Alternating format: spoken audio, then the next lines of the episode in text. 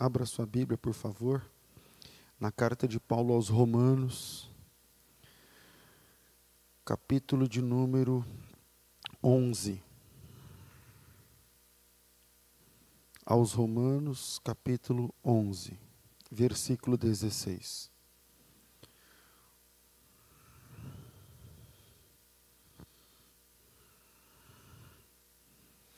Amém, irmãos? O texto diz assim: Se é santa uma parte da massa que é oferecida como as primícias dos frutos, a massa toda igualmente o é. Se a raiz é santa, todos os ramos também o serão. E se alguns dos ramos foram podados, e tu, sendo oliveira brava, outra versão zambujeiro, né? E tu, sendo oliveira brava, fostes enxertado entre os outros, e agora participa da mesma seiva que flui da oliveira verdadeira ou a oliveira cultivada, não te vanglories contra esses ramos. Porém, se o fizeres, recorda-te, pois, que não és tu que sustenta a raiz, mas sim a raiz que sustenta a ti.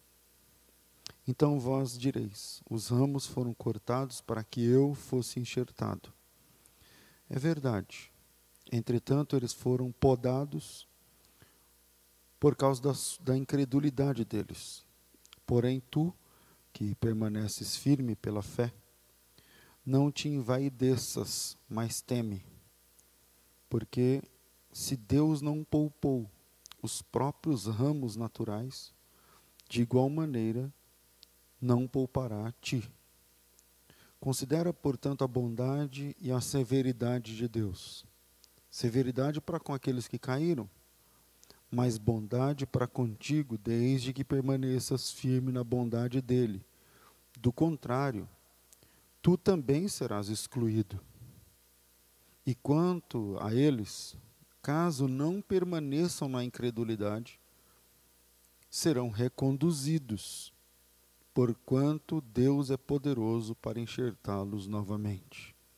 Afinal de contas, se tu fostes cortado de uma oliveira brava, por natureza, e de forma sobrenatural fostes enxertado na oliveira cultivada, quanto mais serão enxertados os ramos naturais em sua própria oliveira. Eu vou pedir aos irmãos que estão aqui que fiquem de pé. Se você está em casa, se puder ficar de pé, vamos ao Senhor em oração. Pai bondoso e justo, santo, poderoso, te louvamos, ó Deus amado, por essa rica oportunidade. A oportunidade de estarmos em liberdade, muito embora não estarmos próximos fisicamente, mas de poder falar da tua palavra, falar do teu amor e eu acredito que algumas pessoas precisam ouvir o que o Senhor tem para nos ensinar essa manhã. Portanto, abra nosso coração, querido Senhor, através do teu Santo Espírito. Tua palavra diz que é o seu Espírito que nos que nos faz nos arrepender. Que teu Espírito é que nos convence, que teu Espírito é o principal na, na questão do arrependimento. Portanto, Senhor, que Teu Espírito Santo tenha livre acesso a nós, ao nosso coração, nossas lembranças, nossas memórias, enquanto estivermos sendo expostos à Tua palavra.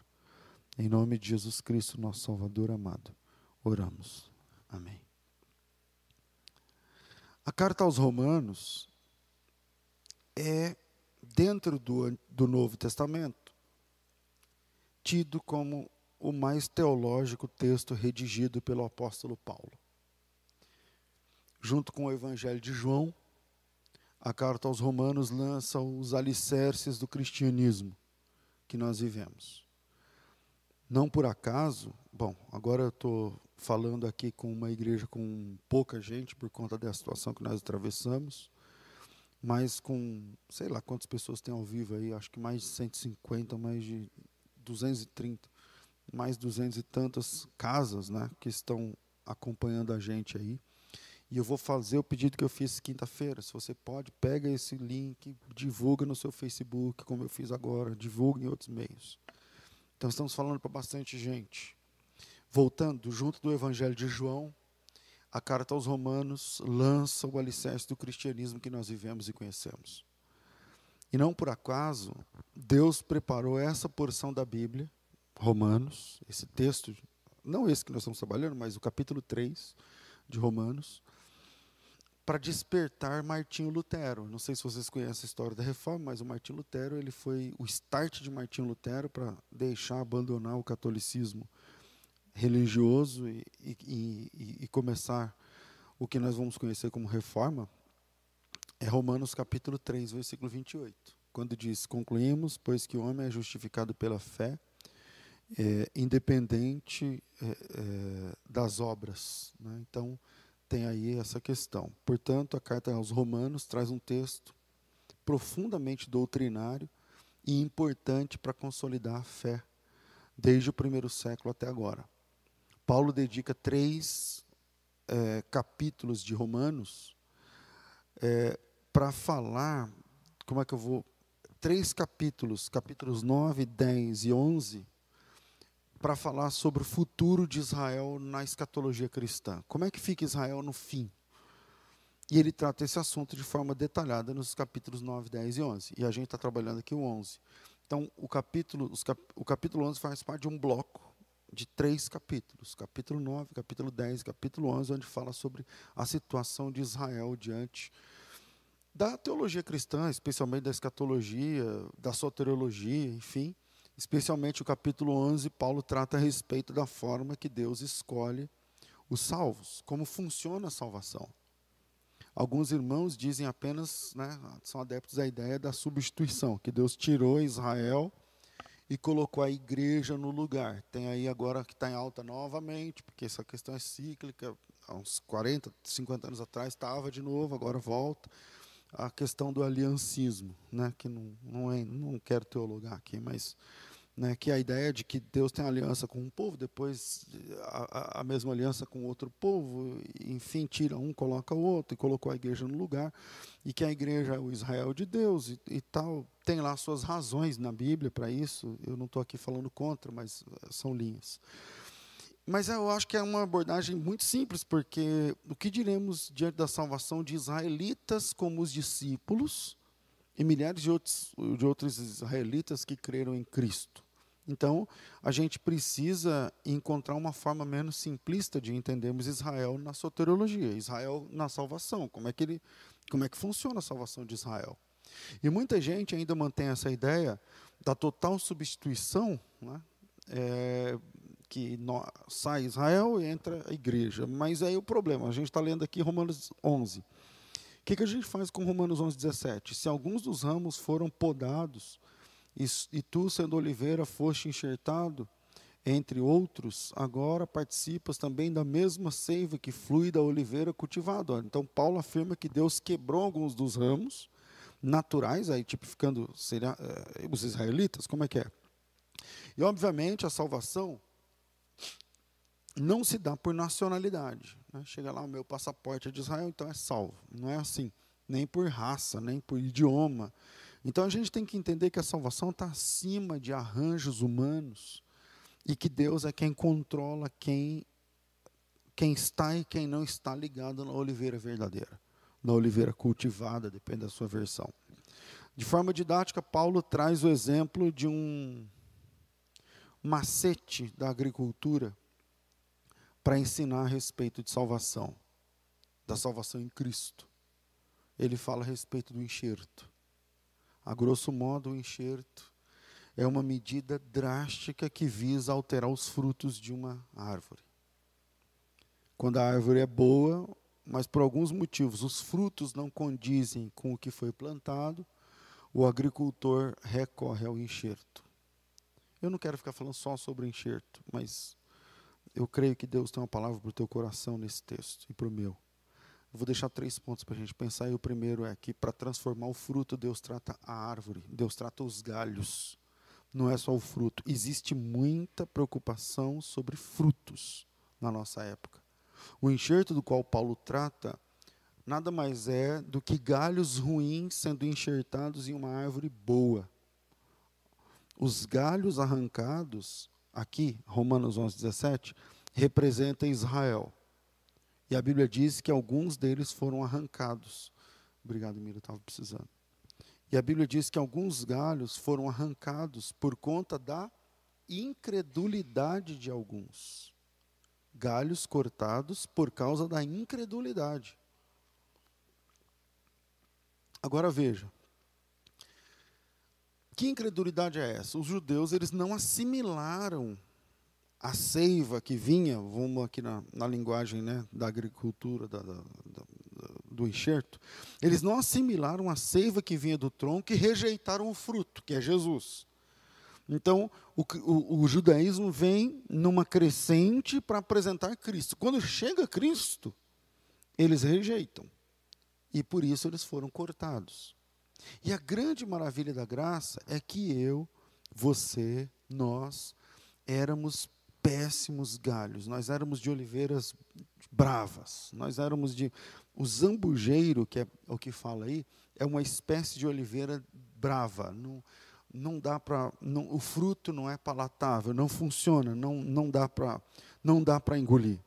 E por natureza nós produzíamos esses tipos de frutos que Deus não engole.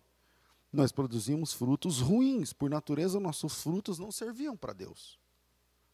Alguém aqui se orgulha da sua vida antes de Cristo? Até depois de Cristo, muitas das nossas atitudes desagradam a Deus. Os frutos, quer dizer, a obra última que produzimos não tem capacidade de agradar a Deus. Porque por natureza nossos frutos são assim. Mas mesmo assim, o Espírito Santo quis tomar a sua vida, a nossa vida, nós, galhos ruins, e sem nenhum merecimento, nos enxertou na oliveira verdadeira.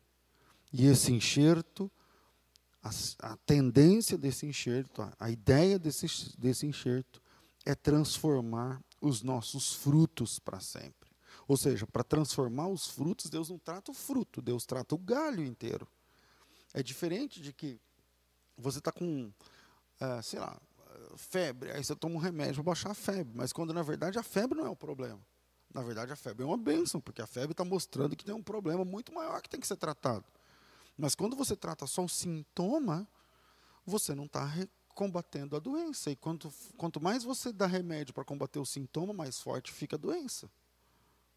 É por isso que nós, quando nós fomos enxertados, a ideia é que a seiva que vem do tronco da oliveira cultivada mude os nossos frutos. Não é só mudar o seu jeito de falar, não é só mudar o seu jeito de colocar as palavras, mas mudar o seu jeito de ser. Mudar o seu jeito de ser. Porque é isso que o Espírito Santo faz na nossa vida quando nós nos entregamos a Cristo. O que era para você estar fazendo agora? Tudo menos ouvindo um culto. A palavra de Deus. Que tipo de galho você era? Que tipo de galho eu era? Hoje as pessoas se preocupam muito com o fruto, ou seja, com a apresentação final das coisas nos cultos. Nos cultos as pessoas tratam apenas sintomas, reações mas não tratam muitas vezes a raiz do problema. Eu concordo que o problema foi sinalizado a partir, sei lá, de uma discussão onde a mulher xingou o marido, o marido xingou a mulher de palavrão, por exemplo, sei lá. Mas eu também concordo que eles devem se perdoar, mas o problema é que geralmente termina aí, um perdão que não é perdão, quando na verdade aquele perdão vai durar até a próxima discussão, essa próxima discussão daqui dois, três dias, e geralmente vai acontecer a mesma coisa que aconteceu na semana passada, e se o problema vai se aprofundando, chega num nível que não dá mais para conviver. Mas é, quando tudo isso quando tudo isso chega nesse ponto, você fala assim, meu Deus, acabou. Agora estou pensando espiritualmente. E quando tudo isso acontece dentro da gente, na vida cristã, dentro de uma pessoa, como é que você se separa de você mesmo? Como é que você. Hoje, muitos livros são escritos só para combater sintomas. Aliás, bons livros, inclusive. Bons livros. Mas para combater sintomas. As pregações sobre sintomas. Pregações de autoajuda oferecem alívio para sintomas. Livros de autoajuda oferecem alívio para sintomas, passo a passo, sete passos para fazer não sei o que, oito passos, de 20 atitudes, não sei o que, alívios para sintomas, orações que prometem melhorar o ânimo, a simpatia, a, a questão de você se aceitar. Macumbas evangélicas, eu não sei outro nome para falar, outro, sei lá, eu não sei outros nomes, mas simpatias evangélicas é, prometem alívio a curto prazo. Se eu orar por você, se eu levar seu nome no monte, escrever seu nome num papel, uma carta para Deus, eu vou queimar essa carta em cima do sei do que e tal. Mas sempre o tratamento está vinculado ao fruto e não à árvore. E não aos galhos, vamos dizer, porque a árvore aqui no texto, a árvore é Deus. Os galhos de que não prestavam são enxertados na árvore que é Deus. É, é essa a, a metáfora aqui. Então, quando se trata apenas do fruto e não os galhos, fica muito complicado. Porque sempre o tratamento está vinculado a esse fruto. Se o Evangelho de Jesus é, fosse assim, a gente, ia ter, a gente ia ser um centro, uma central de autoajuda, porque Jesus nunca tratou só o fruto último. Porque o Evangelho de Jesus ele não trata com os frutos. O Evangelho de Jesus não combate as reações. Porque se fosse assim, ele estar dizendo assim: ó, reaja bem. Reaja bem. Quando alguém falar alguma coisa, você finge que não é com você. Quando, Jesus nunca falou isso para ninguém. O Evangelho de Jesus não veio especificamente para tratar frutos, o Evangelho de Jesus veio para tratar os galhos. E aí que está o problema. Deus, no texto, é a oliveira verdadeira. Eu, você, nós os galhos do zambujeiro, ou da oliveira brava. Da oliveira brava. Romanos 11, 24. Afinal de contas, se tu fostes cortados de uma oliveira brava por natureza, e contra a natureza fostes enxertado na oliveira cultivada, quer dizer, essa, é, é, é essa é, a, é, a, é a metáfora que Jesus usa a palavra zambujeiro aí, a palavra agrelaios do grego, significa uma oliveira silvestre do mato. Muita gente quer saber o segredo de uma vida cristã abençoada. E só tem um segredo: está em Deus. Estar no o seu, você é um galho que você precisa estar em Deus e não numa igreja apenas. Estar em Deus e não apenas numa religião. Isso não é sinônimo que você vai, nunca vai errar. Mas que você vai estar em Deus e se você errar, você vai se arrepender. Galhos que não prestam, como nós, que essa é a metáfora aqui do texto, pelo menos eu falo por mim, não tenha condição nenhuma de oferecer frutos que agradam a Deus. Você pode fazer o que você quiser, mas o problema não são seus frutos. Quer dizer, seus frutos são um problema, mas, mas para resolver os frutos é preciso um enxerto. O que, que eu estou falando de fruto? Ah, o cara xinga, ele briga, ela tem inveja, ele tem ciúme, fala mal. Tá, tudo bem, isso é um problema, isso é o fruto final, mas não é isso que tem que ser tratado.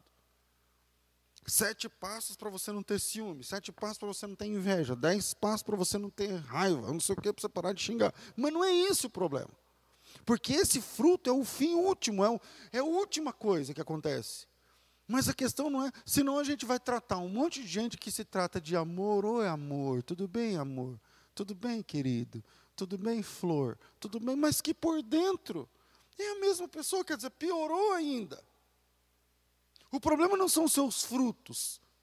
Quer dizer, eles podem ser um problema né, no, no dia a dia e tal, mas para resolver isso é preciso um enxerto. Nós precisamos estar em Deus, senão não vai funcionar.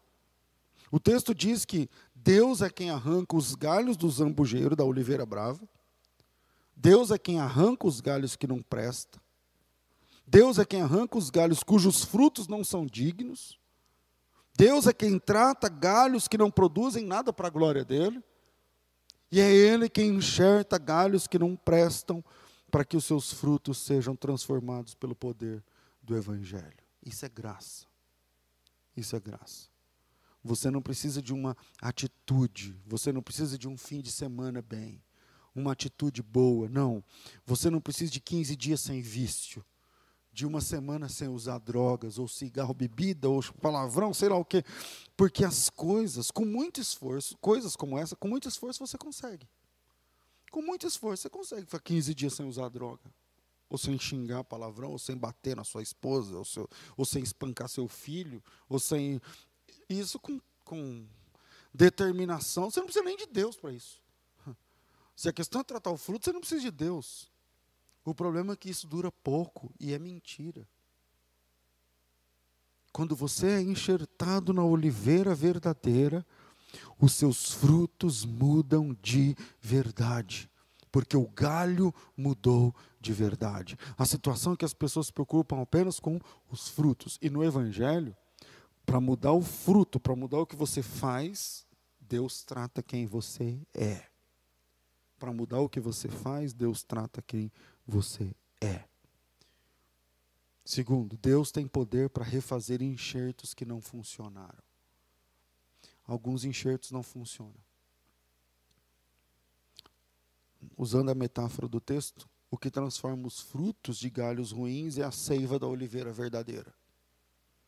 A árvore que não presta, a árvore que presta está lá, ele pega galhos de uma árvore que não presta e coloca junto na oliveira verdadeira, para que, uma vez em contato com a seiva da oliveira cultivada, os frutos vão nascer diferentes.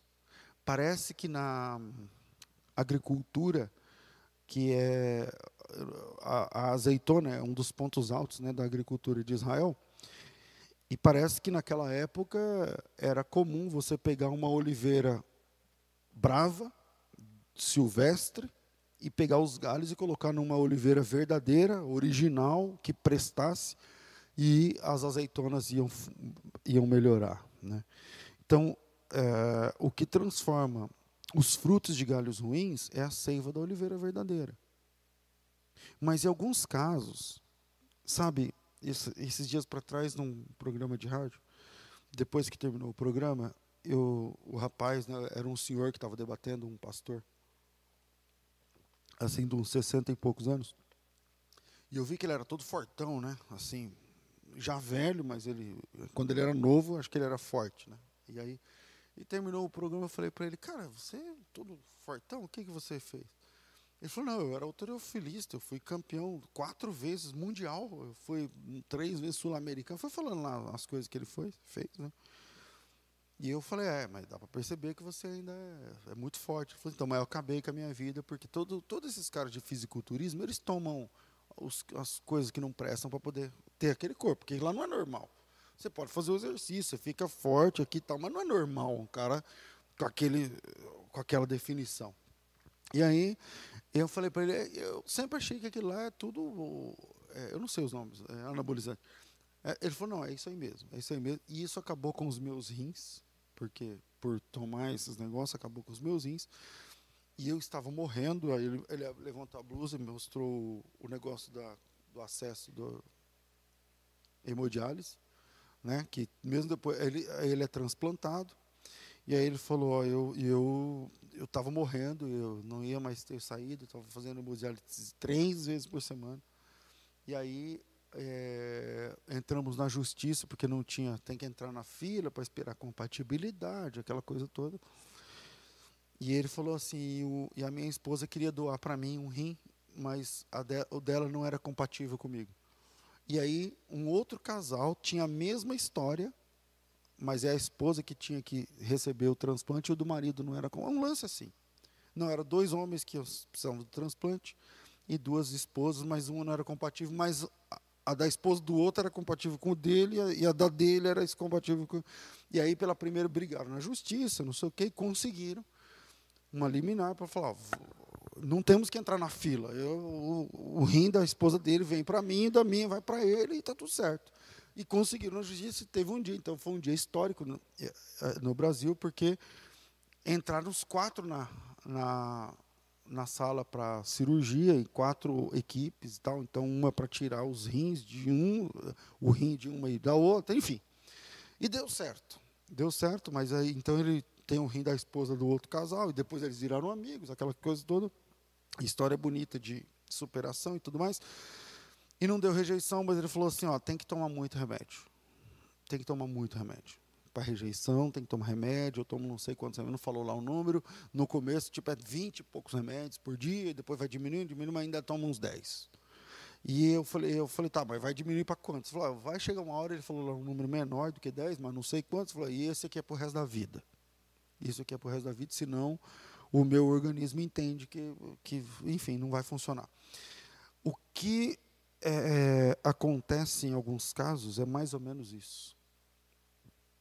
Quando o enxerto da rejeição. E em alguns casos acontece isso. Por algum motivo, o galho enxertado na oliveira verdadeira não conseguiu se adaptar. A seiva vinda da oliveira e os frutos não funcionaram. Não sei quem já fez enxerto na vida ou já viu. Alguns não funcionam. Você fez tudo direitinho, mas alguns não funcionam. E a Bíblia diz que Deus, o Deus que enxertou, também pode arrancar enxertos que não funcionaram. Também pode arrancar galhos que não funcionam. A Bíblia diz que Deus remove galhos que não prestam. Está no versículo 21 do texto. Porque se Deus não poupou os ramos naturais, de igual maneira não poupará a ti, se esse enxerto não funcionar. Quando o enxerto não funciona, a culpa não é da oliveira. Porque a oliveira está de pé, os frutos estão funcionando. Quando o enxerto não funciona, a culpa é do galho. Mas existe esperança para enxertos que não deram certo. E isso é o que nós vamos tratar um pouquinho mais à frente. Então ouça, eu, já, eu, eu não estou conseguindo pregar em meia hora, mas vamos lá. Então preste atenção, porque se você é uma pessoa que entrou na fé, mas de alguma forma parece que a fé não entrou em você, que você entrou no cristianismo, mas parece que a vida de Cristo não se manifesta, os desejos espirituais de louvar Deus, de pregar a palavra, de ganhar almas, de fazer coisas relevantes pelo reino. Tem pessoas que estão na igreja há anos, mas não têm desejos de fazer coisas relevantes para Deus. Não tem desejo de fazer coisas importantes para a glória de Deus. Cantar ou não cantar não faz diferença. Pregar ou não pregar não faz diferença. Batizar ou não batizar, não cultuar ou não. Tem gente que está dando graças a Deus com essa história toda de pandemia. Porque não precisa vir na igreja. Porque o fato é que para algumas alguns enxertos não funcionaram. E quando o enxerto não funciona, o problema não é a oliveira verdadeira. O problema é o galho que rejeitou. Quando você, com toda a tecnologia da, da ciência de hoje, o cara teve que chamar os dois lá, o marido e a esposa, pelo sangue, pelas amostras. Eu nem sei como funciona, mas ele vai olhar e vai dizer assim: ó, esse rim é incompatível, não vai funcionar. E pode colocar lá e não vai funcionar. Vai minguar um rim, vai matar o, a outra, vai ficar sem o rim e o cara que vai receber o novo não adianta nada. Em alguns casos o enxerto não funciona. E vai minguar. E vai diminuir. E vai acabar. E o crente vai desviar. Isso nos leva ao terceiro ponto. A restauração exige condições específicas. A restauração, Deus pode reenxertar você, se você for um caso desse. Ele pode transformar seus frutos ainda, mesmo que faz 20 anos e você nunca viu nada, nunca sentiu nada, Deus pode fazer. Ele pode acabar com a sequidão. Mas vamos abrir o jogo. Parece impossível sermos 100% restaurados à velha forma espiritual para quem já chorou na presença de Deus e não chora mais. Para quem já evangelizou e não evangeliza mais. Para quem já orou e não ora mais. Leu a Bíblia e não lê mais. Para quem já pregou e não prega mais. Para quem já louvou a Deus com amor, com fervor, no culto e não quer mais saber disso. Parece que é impossível sermos restaurados 100% a nossa velha forma espiritual. Porque quando acontece o enxerto, parece que no começo dá tudo certo. Porque o galho fica verde e tal, tá tudo funcionando, mas depois o fruto encroa, não vai. Não vai. Assim como parece impossível que você possa sentir a mesma coisa que você sentia nos primeiros passos de fé. Parece impossível que você possa viver de novo as sensações do primeiro amor, como você já sentiu uma vez há muito tempo. Então, relê com calma o texto no versículo 22 e 23. Diz assim: vou trocar de versão. Considerai, pois, a bondade e a severidade de Deus. Para com os que caíram, severidade, mas para contigo, a bondade de Deus, se nela permanecerdes. Doutra sorte, tu também serás cortado. E eles também, se não permanecerem na incredulidade, serão reenxertados. Pois Deus é poderoso para os enxertar novamente. Eu não sei explicar isso, porque aí nós estamos falando lá, aí a agricultura não tem resposta, porque você imagina, a oliveira verdadeira, ele quebrou o galho original da oliveira, jogou fora, murchou, secou, eh, acabou, caiu as folhas, ficou o galho.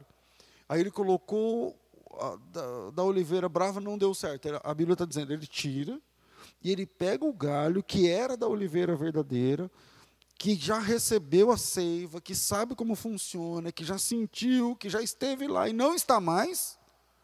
A Bíblia diz que Deus pode reenxertar. Eles serão enxertados novamente, porque Deus é poderoso. Versículo 23 no finalzinho, porque Deus é poderoso para enxertá-los novamente. Aí a Bíblia diz que ele vai pegar um galho seco, murcho, sem folha, sem fruto, sem esperança, sem nada, e vai colocar lá. E milagrosamente, a agricultura não explica isso. A seiva que vem da oliveira verdadeira vai reviver aquele galho, vai restaurar aquele galho. E ele vai voltar a dar frutos, e ele vai voltar a sentir, e ele vai voltar a ser o que ele era lá atrás. Jó 14 fala isso. Jó 14, 7 diz assim: Porque a esperança para a árvore, pois a árvore mesmo cortada, ainda se renovará, e não cessarão os seus frutos, se envelhecer na terra sua raiz, e no chão morrer o seu tronco, ao cheiro das águas brotará e dará ramos como planta nova. Preste atenção numa, numa fala que Deus está colocando no nosso coração por esse texto.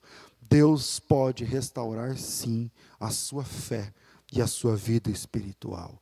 Deus pode restaurar a sua fé e a sua vida espiritual, porque fé é uma coisa, vida espiritual é outra coisa. Fé é no que você crê. Como você crê? Não, pastor, eu estou fora da igreja, eu, tô, eu creio em Jesus. Eu creio em Deus. Eu, uma coisa é fé. E outra coisa vida espiritual. E Deus pode restaurar as duas coisas. Veja Pedro. Jesus chamou Pedro é, três dias depois de um grande pecado. Ele negou a Cristo. Na quinta para sexta-feira, à noite. Ele negou Cristo. Três vezes, vocês conhecem o texto. E negar a Cristo é um pecado muito grave. Mais grave do que fumar maconha. Mais grave do que xingar um palavrão no trânsito. Mais grave do que um adultério. Mais grave do que um assassinato. Negar Cristo. Porque Cristo é a porta da salvação. Ele disse: Eu sou a porta.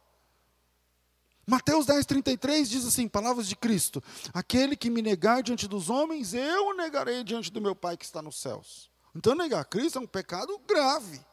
Negar Cristo é uma coisa importante. E Pedro é o cara que fez isso. Mas a Bíblia deixa um detalhe muito importante que depois de ter feito isso três vezes, Pedro chorou amargamente. O que fez esse cara chorar? Diferente de Judas. O que fez esse cara chorar? Mateus 26, 69 diz assim: ó, Ora, Pedro estava sentado fora do pátio, aproximou-se de uma, dele uma criada, ele disse: Tu também estavas com Jesus, o Galileu. Ele, porém, o negou diante de todos, dizendo: Não sei o que dizes lá na frente. É, e saindo para o alpendre, foi visto por outra criada, na qual disse aos que ali estavam: Ele também estava com Jesus o Nazareno. E ele negou outra vez com juramento, dizendo: Não conheço tal homem. Logo depois, aproximando-se, os que ali estavam disseram a Pedro: Verdadeiramente és um deles, porque o teu modo de falar te denuncia. Então Pedro começou a praguejar e a jurar, dizendo: Não conheço esse homem. Imediatamente o galo cantou. Então Pedro se lembrou da palavra de Jesus que dissera: Antes que o galo cante, tu me negarás três vezes. E saindo dali, chorou amargamente. Veja, três vezes. Primeiro, ele nega se fazendo de desentendido. Não sei do que você está falando. Esse é o versículo, isso é Mateus 26, 69. Né? Ele negou de dizer, não sei o que dizes. Primeiro negou de leve, não sei do que está, não sei do que se trata. Em segundo lugar, ele nega jurando. Eu juro que não conheço esse homem, Jesus. E em terceiro lugar, ele julga, ele, ele nega praguejando e jurando, que é o, o final aí, o versículo 75, é, 75 não, 73 ou 4. Ele diz, e começou a praguejar e a jurar. Veja que tem uma, uma crescente aí na, na situação. Ele se faz desentendido, agora já está jurando, e agora, além de jurar, está praguejando. Mas aí, quando termina tudo, nós vemos esse cara chorando amargamente. Eu creio, que, eu creio que a questão ali não é o que estava sendo feito ou dito, mas contra quem estava sendo feito ou estava sendo dito. Eu creio também que a questão não era a forma, mas a essência do que estava em jogo. Com muita calma e sinceridade, responda para você mesmo. Qual dos dois ofendeu mais a Jesus aquele dia? Pedro ou Judas? as 30 moedas de Judas ou as três negações de Pedro? Qual doeu mais? O beijo falso no rosto ou os palavrões misturados com palavras de juramento e mentiras? Qual doeu mais? O acerto financeiro de Judas ou Lucas 22, 60, para quem quiser depois ver, é o dos quatro evangelhos, os quatro falam que Pedro negou Jesus, os quatro. Mas somente Lucas, no capítulo 22, fala que na terceira vez que Pedro negou Jesus, Jesus viu. Jesus viu. Jesus estava saindo amarrado, esbofeteado, machucado, sangrando. Da casa de Anás e Caifás, o Pedro estava lá fora numa fogueira. E na última vez que ele negou, falando que, que não conhecia Jesus, a Bíblia diz, eu vou ler o texto porque é 22, 60, o texto, diz assim. Eu vou ler só esse, para voltar aqui no assunto. É, 59, 60, 22, 59, Lucas. Havendo passado cerca de uma hora, outro homem identificou, dizendo: Com certeza também esse homem estava com ele, porquanto também é Galileu. Ao que se aproximando Pedro, ou melhor, ao que Pedro exclamou: Homem, eu não sei do que estás falando. E falava ainda quando o galo cantou. E aconteceu que o Senhor, voltando-se para Pedro, olhou diretamente nos olhos. E Pedro se lembrou da palavra do Senhor que havia dito: Antes que o galo cante hoje, tu me negarás três vezes. O que doeu mais? O acerto financeiro de Judas, que Jesus fisicamente não viu, ou a negativa de Pedro, que Jesus olhou ele nos olhos e viu ele falando: Eu não conheço esse homem. As chances são que o pecado de Pedro doeu mais em Jesus do que o de Judas. Eu voto na dissimulação de Pedro aqui. Mas existe um detalhe importante. Alguma coisa fez esse cara chorar. Alguma coisa fez esse homem chorar. E não fez Judas chorar. Pedro chora, Judas não chora. E o que fez Pedro chorar o choro de Pedro foi uma das últimas lembranças de Cristo antes da morte. A Bíblia diz que Jesus viu Pedro, é o versículo 60, né? É, 61, olhou Pedro nos olhos, ele se lembrou da palavra, tal, e 62, e retirando-se ali chorou amargamente. O choro de Pedro é uma das últimas lembranças de Cristo. E aquele choro parece ter sido sincero, ele também é registrado pelos quatro evangelhos. E em cada evangelho aparece uma palavrinha do lado do choro. Não é apenas ele foi chorar. Chorou amargamente, chorou dolorosamente, chorou copiosamente, chorou. Depois de tudo que havia passado, o Pedro chorou. Aquele choro parece ter sido tão sincero que fez com que Jesus visitasse Pedro no domingo da ressurreição. Ele, Jesus morreu com a imagem de Pedro chorando amargamente. E quando Jesus ressuscita no domingo, ele procura Pedro. O Evangelho de Marcos, nos primeiros anos da igreja, não era chamado Evangelho de Marcos, era chamado Evangelho de Pedro. Porque todo o subsídio do Evangelho de Marcos é de Pedro. Marcos é um discípulo do apóstolo Pedro. Então, Marcos não era um dos doze. Quando Jesus estava no seu ministério, Marcos era um adolescente não era um discípulo de Jesus. Então, tudo que está escrito em Marcos vem da, da boca de Pedro. Estudem isso, quem quiser, vocês, é muito interessante. E somente lá em Marcos, que aparece no domingo da ressurreição, no capítulo 16, versículo 7. E diga aos discípulos e a Pedro que voa diante deles para Galiléia. Quando Jesus ressuscita no domingo de manhã, se você depender de Marcos capítulo 28, as mulheres entram no sepulcro e tem os anjos, e o anjo fala assim: Ele não está mais aqui, já ressuscitou. Ide, diga aos discípulos que vai diante deles para Galiléia. Se você depender de Lucas 24, a mesma coisa, mas se você depender de Marcos, capítulo 16, versículo 7, está dizendo assim: ó, Ide, diga aos discípulos e a Pedro que vai diante deles para Galiléia.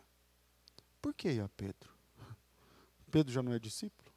Quando diga aos discípulos, Pedro já não estava incluso. Por que, que tem que dizer diga aos discípulos e a Pedro? Parece que o que Pedro fez no final desligou Pedro da comitiva dos discípulos. Porque Jesus tinha dito: se alguém me negar, eu, eu o negarei diante dos homens. E agora, no domingo de manhã, nós vemos os anjos dando a boa notícia. Diga aos discípulos, mas chama o Pedro também. E Jesus depois que tudo passou, a ressurreição, as mulheres, a madrugada, no fim da tarde, quase à noite, a Bíblia diz que Jesus se sentou com Pedro a sós, sem muita gente em volta. Jesus foi negado por Pedro em volta de uma fogueira. Isso está nos quatro evangelhos. E agora em volta de outra fogueira, é essa feita por Jesus. A sós como alguns estão agora sós assistindo essa palavra. E Jesus pergunta a Pedro: Pedro, eu sei o que aconteceu. Eu vi. Eu profetizei, eu disse que ia acontecer, e o que eu disse que ia acontecer, aconteceu e eu vi acontecendo.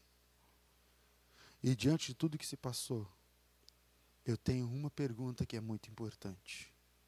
E a pergunta única que Jesus repete três vezes para Pedro é: Você me ama? Em outras palavras, o que Jesus está dizendo para Pedro é o seguinte: Eu vi que você chorou amargamente. E é por causa desse choro que eu estou aqui falando com você. Eu vi o que você fez, e o que você fez é muito feio, mas eu vi que você chorou com dor. E por causa disso eu estou aqui olhando para você de novo e perguntando para você: o que você sente por mim de verdade. Você me ama, Pedro.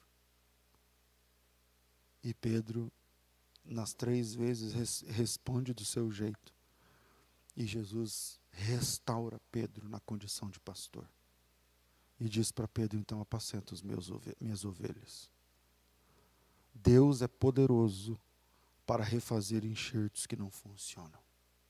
Deus é poderoso para restaurar enxertos que não deram certo. Se a rejeição é do lado, não importa o porquê, não importam os porquês. A grande pergunta é: você me ama? Porque se você me ama, é possível restaurar você.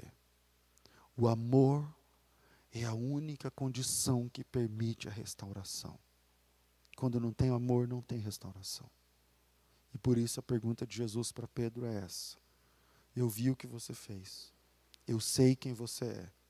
Eu estava lá quando você aprontou. mas eu vi que aquilo te deixou mal e que você chorou amargamente. E por causa das suas lágrimas eu estou aqui te perguntando. Porque pela regra, aquele que me nega diante dos homens, eu negarei diante do meu Pai. Essa é a regra. Mas quem diz que graça tem a ver com regra? Graça é quebrar a regra. A, a regra é que todo que peca tem que perecer no inferno. E a graça é essa reunião que Jesus marcou com Pedro. É essa reunião que Jesus marcou com você ao ouvir essa palavra. Dizendo: Eu sei o que você fez, mas eu também vi o seu coração. Eu sei o que você aprontou, mas eu também vi as suas lágrimas. E a pergunta que eu tenho para você é essa: Você me ama? Porque se a sua resposta é sim, é possível restaurar. Que Deus abençoe vocês. Quero fazer uma oração antes de terminar esse culto. Curva sua cabeça. Pai, nós te louvamos. E em nome de Jesus, levantamos a voz em oração. Eu acredito que muitas pessoas aqui foram alcançadas, entenderam a tua palavra. Entenderam que a restauração ela funciona no campo do arrependimento. Que a restauração floresce, funciona, cresce no campo do choro sentido diante do Senhor. Pedro ofereceu isso. E nós também podemos oferecer. Que seja, Senhor, um tempo para repensarmos sobre a nossa fé e a nossa condição. Que seja um tempo para repensarmos sobre as nossas atitudes diante do Senhor.